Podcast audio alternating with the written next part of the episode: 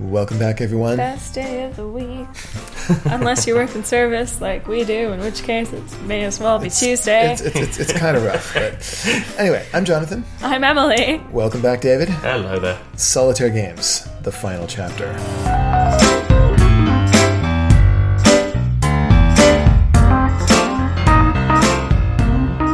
Okay, so we've been getting into some of the cool things about solitaire games and why they're awesome and all this, but let's see, how many solitaire games are listed on BGG? The ones that you just play one player. I had a look, actually, and if you do a player count of 1 to 1, exactly, so i.e. it can only be played by one player, there are 12 pages of results. Okay. There's 100 results per page, so call it 1,150. Okay, that's a substantial number, but how many people have actually tried or played any of these? Well, there's the interesting thing. So the number one rated game on BGG that's for one player only is Friday, which for anybody who knows... Freeze. That's Freedom and Freeze, and for anybody who's ever investigated solitaire games, that won't surprise anybody, because it's the first thing that anybody will recommend, simply because it's the best-known solitaire game. 10,000-odd people have rated that. The next one down is a game called Ambush, which I've never heard of. I don't know what it is. I'm going to investigate it now. 1,867 votes. Okay, that's a bit of a drop there. 20% of the votes that Friday has. And only the next two, which is Zombie in My Pocket, which again I haven't heard of, and Hostage Negotiator, which is amazing. Those are the only four games that have over 1,000 ratings. I mean, the next one's over 900. But it drops really, really quickly. And there are games I recognise further down this list. Chainsaw Warrior, which is a Games Workshop license. That goes way back. Back from when Games Workshop actually made games. Yeah. Chainsaw Warrior has 645 reviews.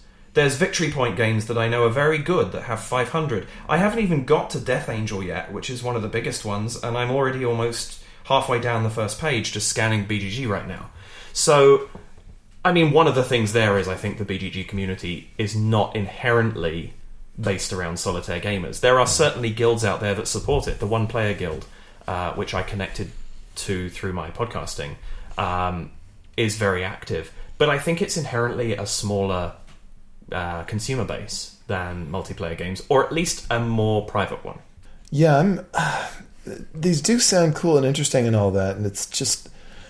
I don't know if I'm sold on the idea of playing games by myself. You've heard of the same stuff that we've all heard. Oh, yeah. Do these sound like things that you'd want to play? Nope.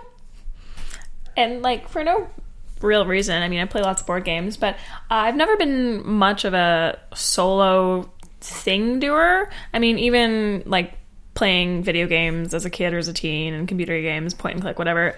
It's just, never been for me. Those that I have played have been more of the sort of story, mystery, puzzle-solvy variety. I think I have waxed poetic about my love of the Nancy Drew point-and-click games. But even those, I mean, I played with company because it wasn't just stimulating to bounce my own ideas back against a screen. I really just wanted to be able to work this out with another real-life human. But that's just me, right? I think it's just it's just not for me. I totally get it. I totally respect it. I see the appeal, but it's not just you, I think. No. For most of my life, most of my game playing was solitaire games because, I didn't really have friends who had any sort of common interests. So electronic games were generally my go-to sort of thing. And if a board game had a solitaire option in it, then that would certainly be an attractive thing. But at some point in the last few years, just fairly recently, I appear to have lost the capacity to enjoy playing games by myself. It just makes me feel lonely. That includes both electronic and tabletop games. And I'm not sure exactly what it was about me that changed, but the only time that I ever play single-player games is when I'm sitting down together with friends, just like you were talking about with Nancy Drew. Mm-hmm. Having people to talk to about what's going on the screen, to consult with it, on what should we do here? Or better still, having people to play with in something like Minecraft or Starbound. I mean, I have no interest in playing Minecraft by myself. But if my friends are together on a server and we can go exploring together, that's hugely appealing for me. Mm. I think there's something to be said, too, about... why people tend to play more video games by themselves than board games by themselves, even people that know that solitaire board games are a thing. I mean, I know so many people with board games and so many of those games have solitaire variants, and they know that. They are made very much aware, but these are still people that, if they want to do something by themselves, will still choose to play video games instead. And I think it has a lot to do with the sort of the immersive qualities of a lot of video games, especially if you're going for the more sort of like puzzle solvey. You were saying that there's two types of video games. There's video games that are like Mario Kart and Overwatch, so we stuff play like against other humans. Yeah, you do a thing. It's kind of like a sport almost. You know, there's a clear goal that you do to win, and then there's things that are just like stories almost. You know, it's an adventure with bits of a movie interspersed through it. Yeah, kind of like an obstacle course that gives you bits of a story.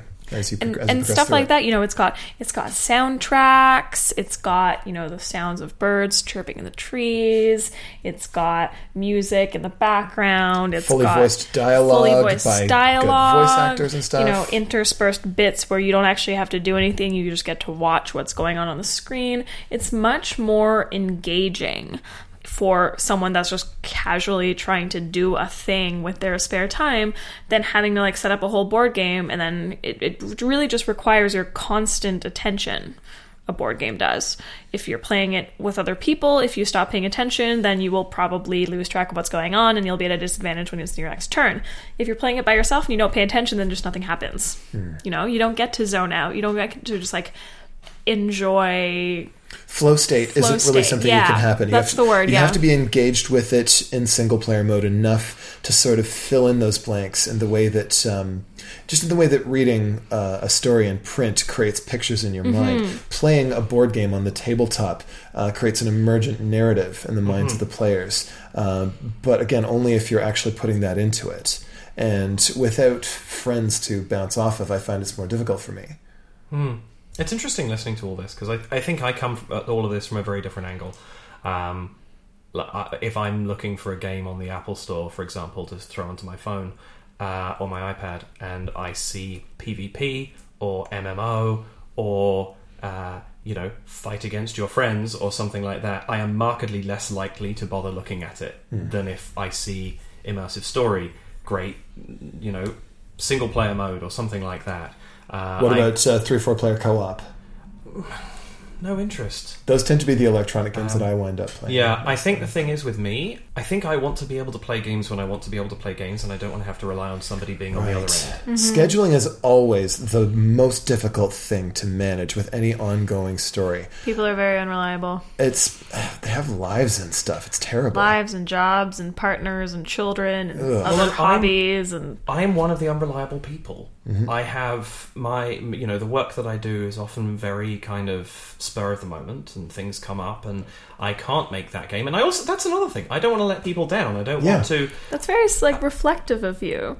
I don't know. I feel that like a lot of people would just be like, oh, all of my friends, so unreliable, can never get them to commit to in one night a week. Ugh, how terrible. But it's almost refreshing to see somebody acknowledge the fact that, you know what, sometimes I'm the person that doesn't respond to their text messages for 3 days. Sometimes I'm the person that has last minute emergencies pop up all the time that are kind of sort of emergencies, but not necessarily always. That can be me. Yeah, well, you know what it is? I've done it a few times and I feel bad because I'm somebody who, if I commit to being at the game table, I want to be there. And what makes me even more upset is I've had to do it a couple of times with playtesting sessions, which I feel even worse about, because often they're, you know, they're trying to do a particular player count or something like that. And so I'm acutely aware of it being a thing. And that by no means stops me being a social board game player. I will still play social board games.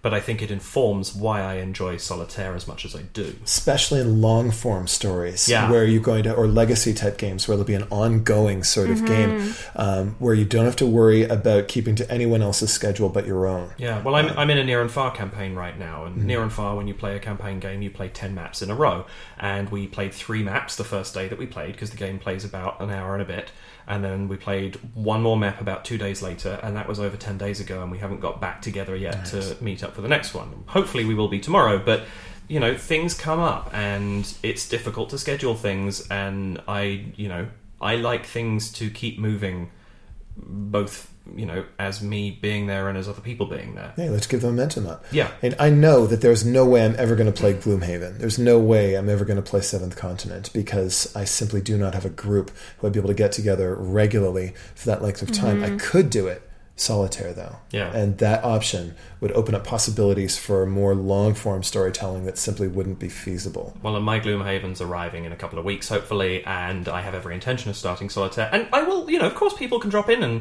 join my campaign, and we'll see how that works. Well, it's a nice feature of that particular game. It is. And as long as it's not going to limit, you know, obviously I don't know how many characters you get to create in this thing, but as long as it doesn't take away my possibility of creating a character if I retire all the people I've got, then, you know, I'd love to play with people now and then. But I am absolutely starting it solitaire, and I'm expecting it to be predominantly solitaire, because that way I will keep it moving.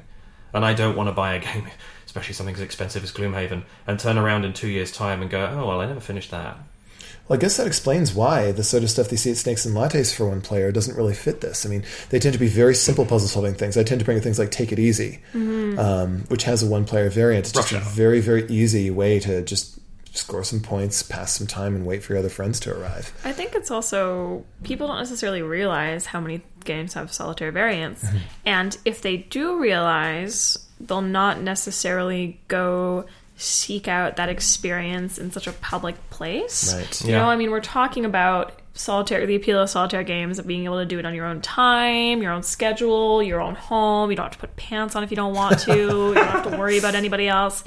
And you know, going and sitting in a room with 100 other people that might be not sitting with you, but sitting near you and listening to them play whatever it is they're playing is not necessarily what's most conducive to that sort of reflective state. Yeah, I've done it. I frequently go and sit at Snakes. That's just because I like being around friends while I'm playing. I have no problem with that, unless I'm doing it specifically for my podcast, in which case I need to be in my own space because I kind of record every word, I think, doing that. And it would be weird to do that in the cafe. But I've played a couple of times and people have approached me and they've said, you know, what are you doing? There's no one else here, kind of thing, which informs that question that we asked first thing on Monday. What do you mean you can play board games by yourself?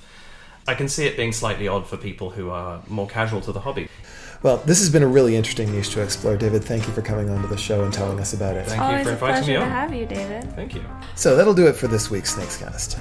You can get in touch with us at podcast@snakesandlattes.com. Just say hi, let us know what sort of topics you'd like to hear about, that sort of thing.